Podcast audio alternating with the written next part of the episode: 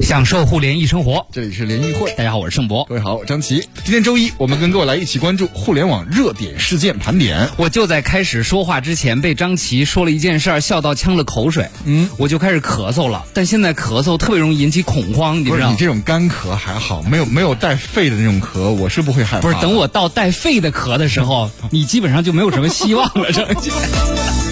哎呀，现在在公共场合被一口口水呛到了，哎呀，对对对，咳嗽也得，嗯，没事，对，要要注意吧，我觉得啊，呃，大家还是别太放松了，因为最近大家也看到了这种无症状的感染病例，所以我觉得大家还别太松心了，咱还是要有这个防疫的意识，对吧？还是先安稳点。是，你看前两个月我们做的非常非常好，不管是这个防止聚集呀，包括戴口罩啊、勤洗手啊等一些安全防疫措施做的特别好。接下来也不要放松。对，好，今天呢周一，我们还是和两位老朋友一起来聊聊一周的互联网热点。今天和大家来聊聊三件事儿。第一，大家有没有发现，当你转发一个链接，哎，比如说某篇文章，哎，到一个群里的时候，或者某个小程序到一个群里的时候，突然会。作为群主，如果你是群主的话，突然会下面多了一颗小灰字儿，嗯，群代办叫设为群代办，嗯，这是怎么回事？哎，对，您在一些群里边有没有看到，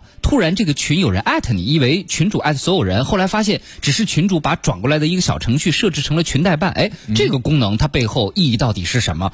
有什么用呢？哎，反正我没体会出个什么用。嗯，有，比如说你给大家布置任务的时候，这则新闻明天放到联谊会里面来播送，你艾特了我，就艾特了小编，然后艾特了小新。嗯，那我们如果看到了确认了，我就在里面会长摁回复或确认。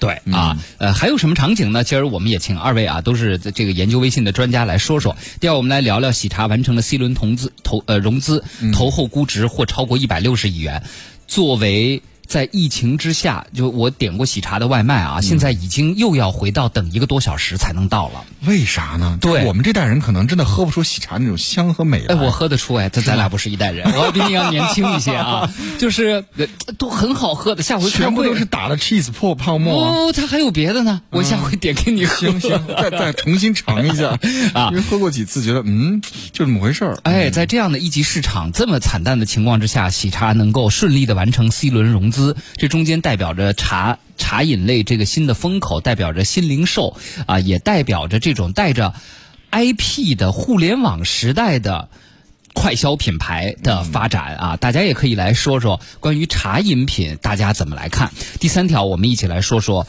顺丰啊，二零二零年三月二十三号，顺丰呢递交了他自己的二零一九年的营收报告，二零一九年营收破了千亿。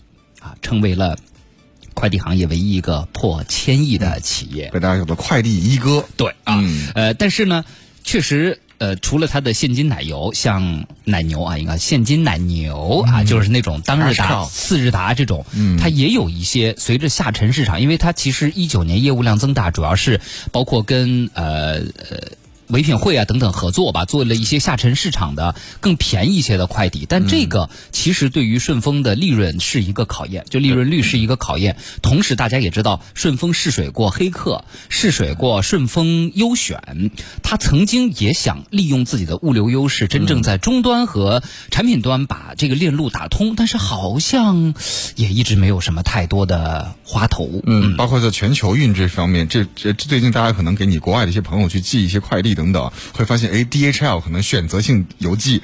这个 UPS 也是美国寄的可能比较快一些，欧洲呢也不一定会那么准时。但顺丰呢，因为可能是中国品牌，然后在其他国家有这个落地的联合供应商，嗯，有合作伙伴，嗯，就它这个顺丰的这个通达网络，目前来说国际快运还是蛮通的。是的，这三条消息今儿和大家一起来聊聊啊，咱来说道说道，各位有什么想议论的，都可以发到我们的微信公众平台“联谊会”，互联网的联，小写英文字母 E 和开会的会。欢迎一下今天我们的两位联谊观察员，我们要欢迎。迎，呃，社会化营销专家黑马良驹，欢迎黑马，你好。大家好，我是黑马良驹。哎，我们还要欢迎资深的互联网观察员七月，欢迎七月，你好。大家好。哎，来吧，我们先来说说群代办这功能啊，这是一个微信的一个小改变，但是正是因为它坐拥近十亿用户，所以它的每一个小改变都会引起大家的关注，因为你你你瞬间好多人就突然就看到了一个群代办的东西。我我我堂姐开始做微商了，她我不知道她那什么模式啊，就是她总转到把我们家里人都拉了一个群，她往那群里扔一些小程序，某一个你从来没有听说过的电商的小程序，她每扔一次那个小程序，她就设一个群代办，然后我就老看见那个群在艾特我，我现在特别想退群，那个 啊，来问问这个黑马，你有没有关注到这个群代办这个功能？你觉得这个功能背后它的应用场景和微信推出这个功能，它是满足了大家的一种什么样的需求呢？黑马，我觉得是这样。我在也也在我们一些群里头，因为我加入的群比较多嘛，然后我自己建的群、加的群都挺多的，然后再有一些这个群里头已经看到这个了，我就觉得怎么说呢？你看你个人的这种需求了，如果你本来群就很多，你老看到群代办，的确有那种。想退群的这种冲动啊，对，就老圈你，因为本来一般艾特所有人是群主有重要的时候，嗯，他才艾特所有人，嗯，但是我觉得这个东西啊，就跟那个批奏折或者干啥的，艾特艾特艾特全部人的，你你还是要慎用啊，不是说是这个，除非你是有特殊性质的，像那种，比如我们小区里有那种，呃，那个社社区团购。对对对，那个接龙买什么东西的，就类或者说要付账了，你就类似于这种，我觉得可以设置一下。嗯，或者说是包括那种这个呃微商的或者干啥的，你要是正常的人，我就觉得不，并不说人那做微商的人不正常啊，就说是像我们大部分老百姓，的确感觉是，如果你加的群比较多的话，感觉受到某种这种骚扰。我觉得这一方面也也可能体现了现在好多群都是在怎么说呢，都在沉睡。好多人加了某些群呢，也不说话，也就在那潜水，然后你又不艾特他，他他也感觉这不存在，所以呢，就这个可能是想激活一下这种社群的一种玩法吧。我觉得这可能是他也是为了增强这个用户呃社区呃包括这种呃微信群的这种活跃度的一种方式吧。嗯，除了把小程序转到群里有群代办之外，如果现在群主发一个公告，嗯，你群公告现在还有就是要你完成群公告。就你，比如说他发了一个公告啊，黑马发了一个群说好，每人给我转一块钱，然后他就会一直在艾特你，然后只有你点了那个完成群公告会显示，比如说盛博已经完成群公告。我觉得这个好像是在给群主赋权的意思。是是是，他就还是要加强这个群主的管理嘛，包括这个微信群为人所诟病的就是他这个不像 QQ 群那么方便。大家都知道 QQ 群有这个，当然也是为了适应这个移动端这种需求啊，因为在手机端。在那个原来那个 PC 端很容易，比如这个群公告、群相册，包括一些一些最基础的一些功能，所以这也是原来就是微信群，就是为人所诟病的吧。但是你要在保持这个社群的活跃度，还有不骚扰用户之间要找到一个平衡，我觉得还是挺难的。我们目前来看，我觉得我个人不是特别喜欢这个功能，我就觉得太就是说太琐碎了，就大家就天天看那个群代办。什么事也别干了。对，而且比如说，其实大家一直啊，对于微信一个这个 QQ 有，应该 QQ 有这功能吧？就是已读，已读，已读。大家一直对于已读这个功能是非常有争议的，因为你要如果没有原来韩国的。即时在线软件 Line，它有一个特点，就是你只要打开看了，就显示已读。嗯，但是其实并不是很多人愿意让对方知道自己是已读还是未读，因为你就装不了傻了，你知道吗？对，有时候可能你不愿意回，或者中间有个迂回，暂时先稍晚一点回，但是已经读了。对啊，但这一次这个群群代办或者群公告这个任务，他就想是催着你。你赶紧看啊！你要点已读啊！你要点确认啊！你要证明你已经看了啊！我我感觉就跟咱们发群通知似的呀。对，领导发了群通知，怎么知道你收到没收到呢？每个人必须回收到或是好是还行。但是毕竟那是工作，因为如果一个群里有上下级，有人给我发工资的人，嗯，有我的甲方，那是一回事儿。但是更多我们的群都是。大家都是平等的朋友、同事，各种社交关系链路组成的群。这个里边你老让我回复收到了，让我完成群公告作业，我就觉得就不爽。因为微信现在已经不是小学生似的，对，微信已经不是熟人社交了，微信已经变成一种工具了。有可能因为现在疫情嘛，很多疫情呃公司半复工或者是。不是全复工的情况下呢，就把它当成一个群组聊天工具而已。嗯，就是他发通知的话，就可能就要艾特你，看到之后请确认。感觉像一种生产力工具似的，对不对？像钉钉一样。对，不知道钉钉有没有这个功能呢？契约有没有关注到这个功能呢？呃，有。我先跟大家说一个很小的技巧吧，就是说，如果你看到了那个群代办的话，你长按它就可以删除了。这样的话，你就对这样的话你就省得省得打扰了。因为对于我来说，我群太多了。对于我来说，就是你所有人都在提醒的时候，对于我来说就是没有提醒，我也不看，我也不完成，就是最后对我就是对我造成了骚扰嘛。嗯，整体上来看，就是这个功能呢，钉钉好像很早就有了吧？就类似于这种打卡打卡或者是已读的这种功能嘛，其实钉钉早有了。所以微信做这一步呢，它更像是一种，就是像那个办公型的这个呃能力吧，迈向了一步吧。对，然后但是这个呢，嗯，但是在这个聊天场景里面，打扰性又太强，不像办公这么场呃场景呢这么正式，对吧？呃，领导说句话，你确实得回，对吧？老领导发个什么规则，你确实是得响应一下。对吧？要打卡的打卡，但是这个聊天的这种场景对这种正式的场景之间的冲突还是太大了。其实我个人不是挺喜欢这个功能的。嗯。呃，当当然，如果你是做微商的，你挺喜欢的啊。但是对被骚扰的人是很不爽的。嗯。所以我对微信做这一步，我觉得是是不是这个迈的步子有点大了？就是没有想过这个后果吗？嗯。对，因为微信这个体量，这个用户在这里嘛，你随便做一个很小的改动，都会大。对大家造成很很那个，嗯，但是也有一个特点就是大家也逃避不了微信。对，就我觉得中间也有一层考量，因为最近无论是小学生给钉钉打一星啊，还是什么的新闻，总之钉钉的曝光率、知名度、使用量，在最近这疫情期间是有了。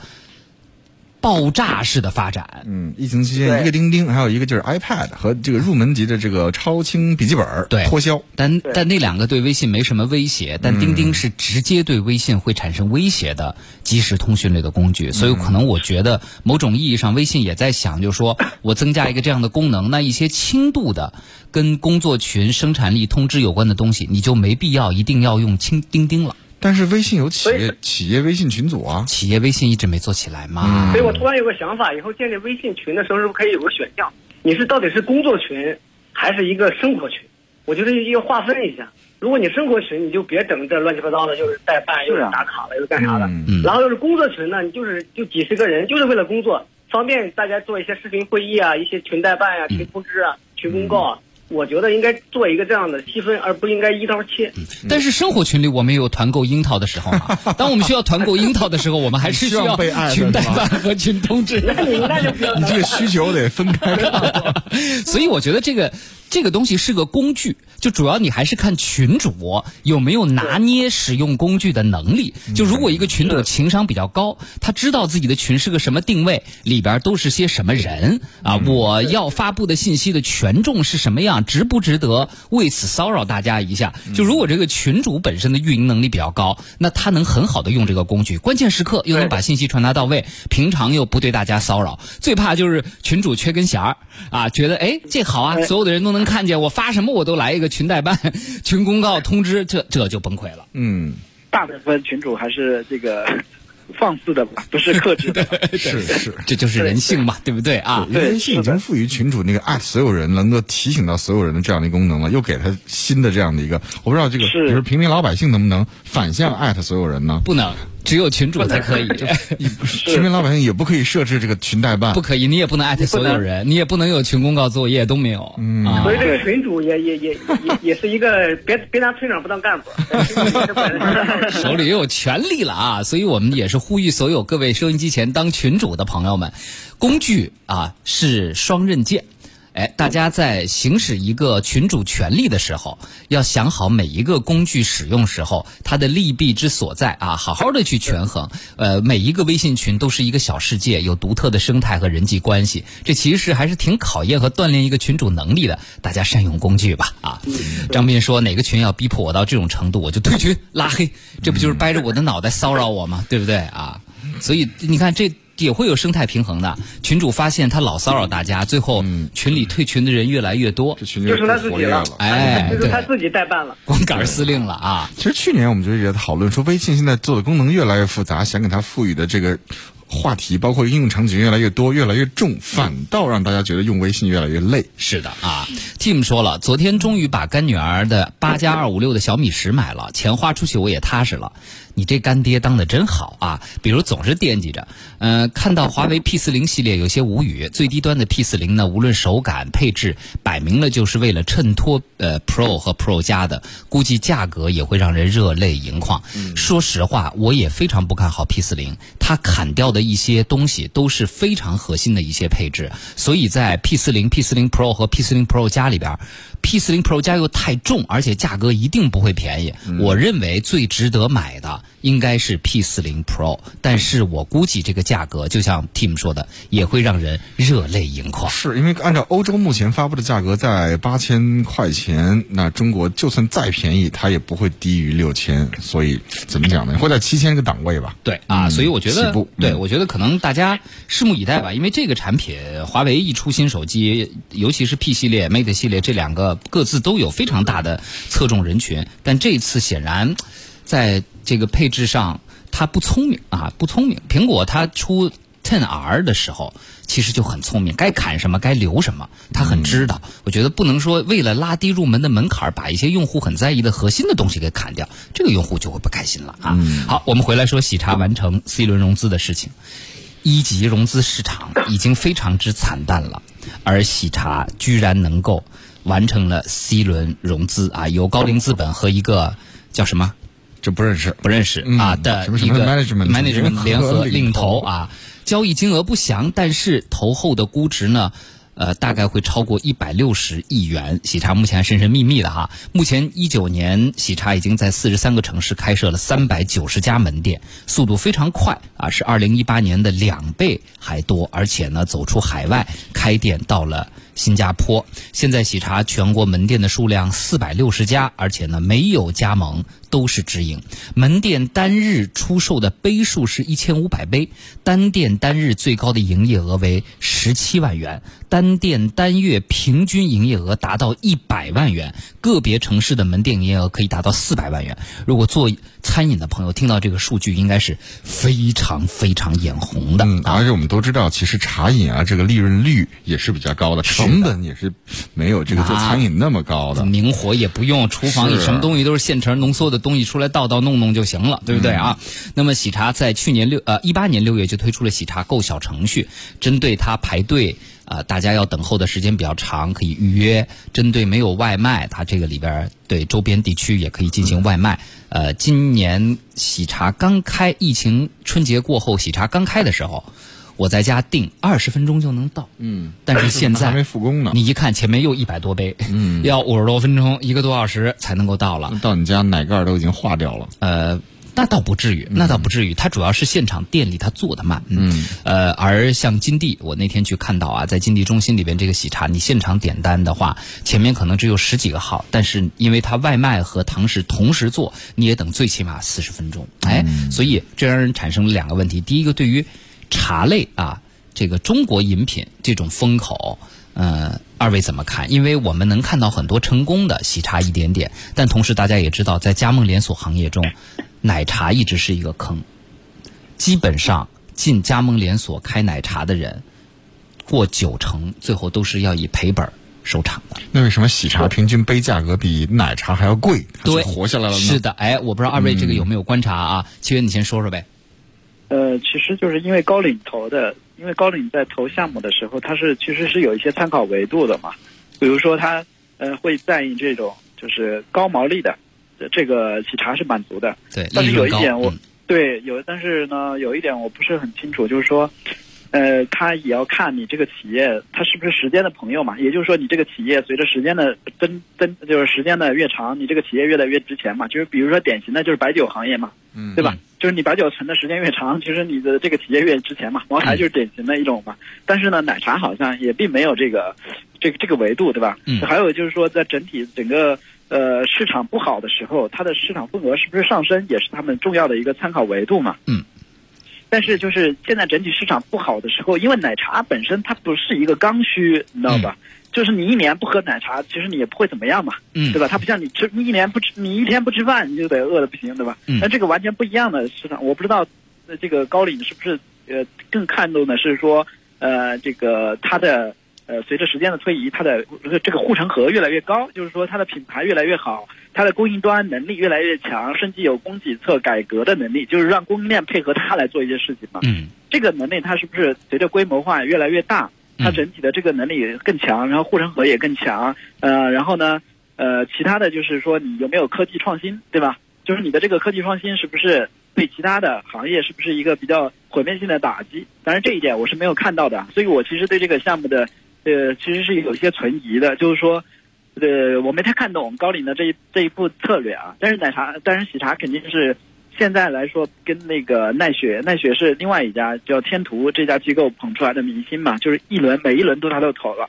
也算是比较厉害的。嗯，还有一个乐乐乐茶也是，据说是排队排的非常厉害。但是从你刚刚的表述，我得出一个结论，你应该也不爱喝奶茶。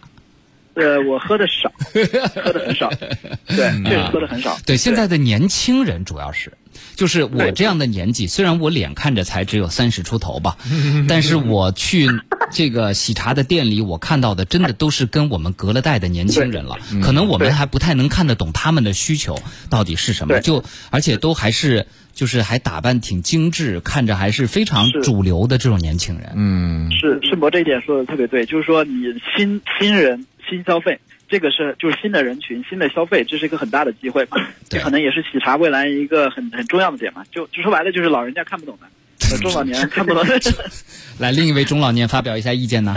对我作为一个老年人，中老年人，我觉得我还是很看好这个喜，就是怎么讲呢？首先是是是什么呢？我觉得他就是年前那个雕也有一篇文章哈，就是新消费的什么滔天巨浪啊，我就觉得首先它是一个。呃，什么叫升维打击？什么叫升维打击？就是喜茶里面的用料，包括它这个杯子，其实都都不便宜的。就是就是说，就就是在中国市场普遍的奶茶是靠那种呃，靠那种授权，靠那种那个加盟那种模式，加盟，它让让这个质量粗制滥造，对吧？然后呢，最后呢，它通过它提高它的质量，包括它的供应链。它会让保证，包括它是直营的模式，保证它这个品质。我觉得这是一个，就是类似于升维打击吧。就是包括为什么你说的是会有一些比较精致、比较品质有什么要求的人才会去买的，虽然它贵一点，对不对？还有一个，我就觉得这个新消费这个趋势，的确，我我我反而觉得茶饮其实是一个是一个刚需啊，就未来啊，因为是什么呀？其实现在这个人的这个社交或者说是这种需求会越来越多，这种需求多的时候，这个咖啡和茶就变成了一种。社交的一种饮品，它反而比这个吃饭有的时候更刚性，而且是什么呢？不是说更刚性吧，它更是一个入口，更是一个入口。某些时候它会更刚性，就是你逛商场，你可以不一定在这个商场里吃饭，但是你可以手里端一杯端一杯奶茶。对对，这还有一个第三点是什么呀？第三点是因为现在啊，目前来看，中国的实体商业面临着很大的一个问题，就是因为疫情啊。并且这个疫情，包括这个在全球，可能也都是有可能会延续很长一段时很长一段时间。像这种茶饮，它是可以带走的，大部分其实都不是堂食的。就这种模式有很大的一个上升的空间。还还有一个是什么呀？其实大家你可以看到，好多不是堂食，而是通过它这个电商这个途径，呃，不是电商这个途径，就是这个外卖，是吧？就这种途径这种方式呢，其实一种是一种新消费的数字化。就这种它它这种。这种探索，我觉得对可能未来的这种呃餐饮行业也是有有一定的引领的这种作用啊。我就说这也是可能是为什么高瓴他比较看重他这种呃呃他这种探他这种探索吧。对，就是。原来我们说茶饮或者咖啡，大家想起来是传统茶馆或者上岛咖啡。嗯，就是你要在那儿三十多块钱买了一杯，你得得在他那沙发上舒舒服服的喝，旁边恨不得还得有人给你弹钢琴或者弹古筝，对吧？但这个在平效比上，在利润率上就会大打折扣。但大家仔细观察一下喜茶的店，除了有一些很简单的座位让你坐着等一等。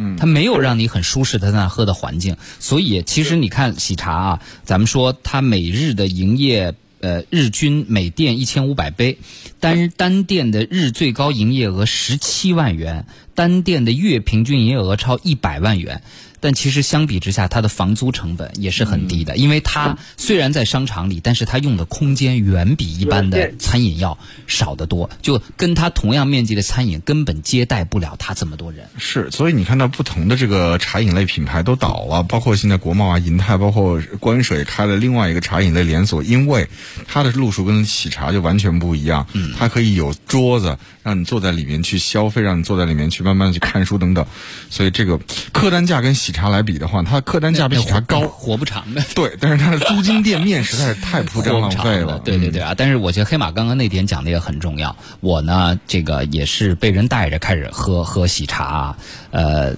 确实它的品质，嗯，就别的茶我也喝过，嗯啊，它虽然是贵一些，别的茶可能平均都是十几块钱一杯，喜茶基本上都要二十多，甚至是三十多一杯，但是它确实从杯子握在手里的手感、品质。你的选择的多样化啊，现在也提供了低糖啊，就是那种菊酯什么糖，就代代糖啊，呃，给你的整体的消费感受，你还不会觉得你三十多块钱买一个杯子放在手里有多么的不值。但每次你都要排那么长时间队，忍心排吗？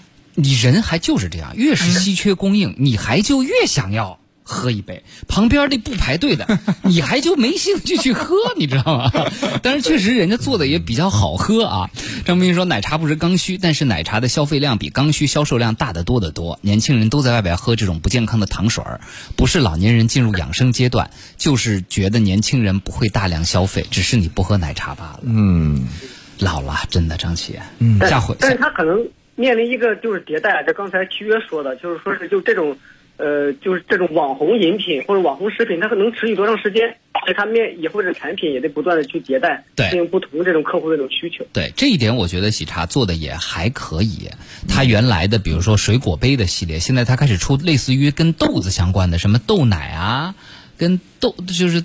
豆打的那种泡似的那种东西，它其实也在不停的做更替，这个就看企业延续的创新能力了。是，对对对对对。这波年轻人其实怎么讲呢？我们要好好研究研究，他们喜欢的茶饮啊，这口味的饮料，他们喜欢听的歌。因为前两天跟大家在聊音乐的时候，Billie Eilish 基本上不好好唱歌，就哼哼哼哼哼唱那种。对，但是年轻人特别喜欢。对呀，你要拿 Billie Eilish 的歌去当试音天碟，那是不可能的。对，试不出你家音箱好坏。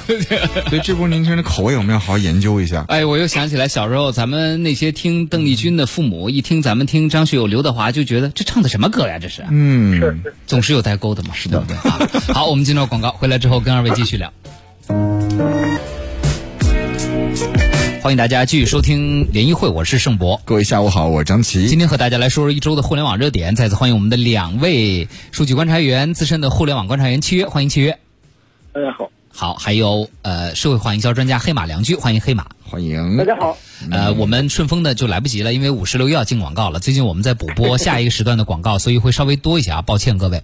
耀耀哥说，周日早上从望京到颐和园玩，出门前买的喜茶，等我们都到颐和园了，还没等到。嗯。啊，然后谢一冰说，我觉得喜茶的果茶挺好的，鲜果制作，而且可以选择无糖、三分、五分、七分等，怎么能说是不健康的糖水呢？这都是上了年纪人的偏见，就跟老年人爱说汉堡是垃圾食品一个道理啊。对，可能我们就爱吃。就爱喝，对啊，所以我我我，但是很有意思啊。最后最后两分钟的时间，问问二位啊，就是其实做这些生意的人，他肯定也不可能是年轻人。你说我们普通人怎么去把握所谓年轻人的喜好呢？我不知道二位其实对这个有没有过有没有过思考啊？契约，其实很多大家都是去做市场调研，嗯，就是跟年轻人玩在一块嘛，还有或者是说你的团队里面必须得有。呃，就是有有一群年轻人，嗯嗯，对，他们在不断的探索这些，当然也会有一些新的其他的一些这个针对新年这个新人群的企业作为参考嘛。其实人群的属性很多，它其实是一样的，就是年轻人他更喜欢新奇特的产品嘛，嗯，对，然后这一点是不会变的。还有就是说，其实大家说奶茶不健康，其实现在年轻人反而更注重健康，对吧？嗯，低低糖低脂的，对吧？但是这个就是新时代的新需求，然后衍生出新的产品吧。这有很多的机构专门干这些事儿。嗯，对，就是呃，如果大家现在收音机前有做生意的朋友，想找年轻人的这个洞察的话，一个是找专业机构，第二个就是你的团队里必须得有这样的人，而且你真的得要听他们的。很多时候，我觉得一个老板能放开胸怀听年轻人的，挺重要的，挺难的，对不对啊？还是让年轻人放手去做，你就让他们去做，然后并且好多产品产品都是一个过程。嗯，就是你老年人看不懂的，可能就是最好的。啊，黑板接着说，你你对，我还记得有一个一个做老板的哥们儿就跟我说过一句话嘛，他说我们公司缺少一点有邪性的人，就是缺少一位有邪性的人，嗯，就跟李诞似的那样的人，对吗？对对对，就是公他觉得公司都是四平八稳的，嗯，对，都是都是四平八稳的，就需要有一些个性。我就觉得年轻人最重要的还是个性吧，你需要有个性的人，需要有人。呃，挑战你老板权威的人，反而反反正是，大家可以选择一个最简单的方式，反正你老板喜欢的，基本上不是这个市场。反正让反正让你不爽的都是好的。好，特别感谢二位啊，辛苦了二位。今天呢，咱们就先聊到这儿，谢谢，咱们下周接着聊，再见。嗯，接下来是我们的发布会转播，我是盛博，张琪。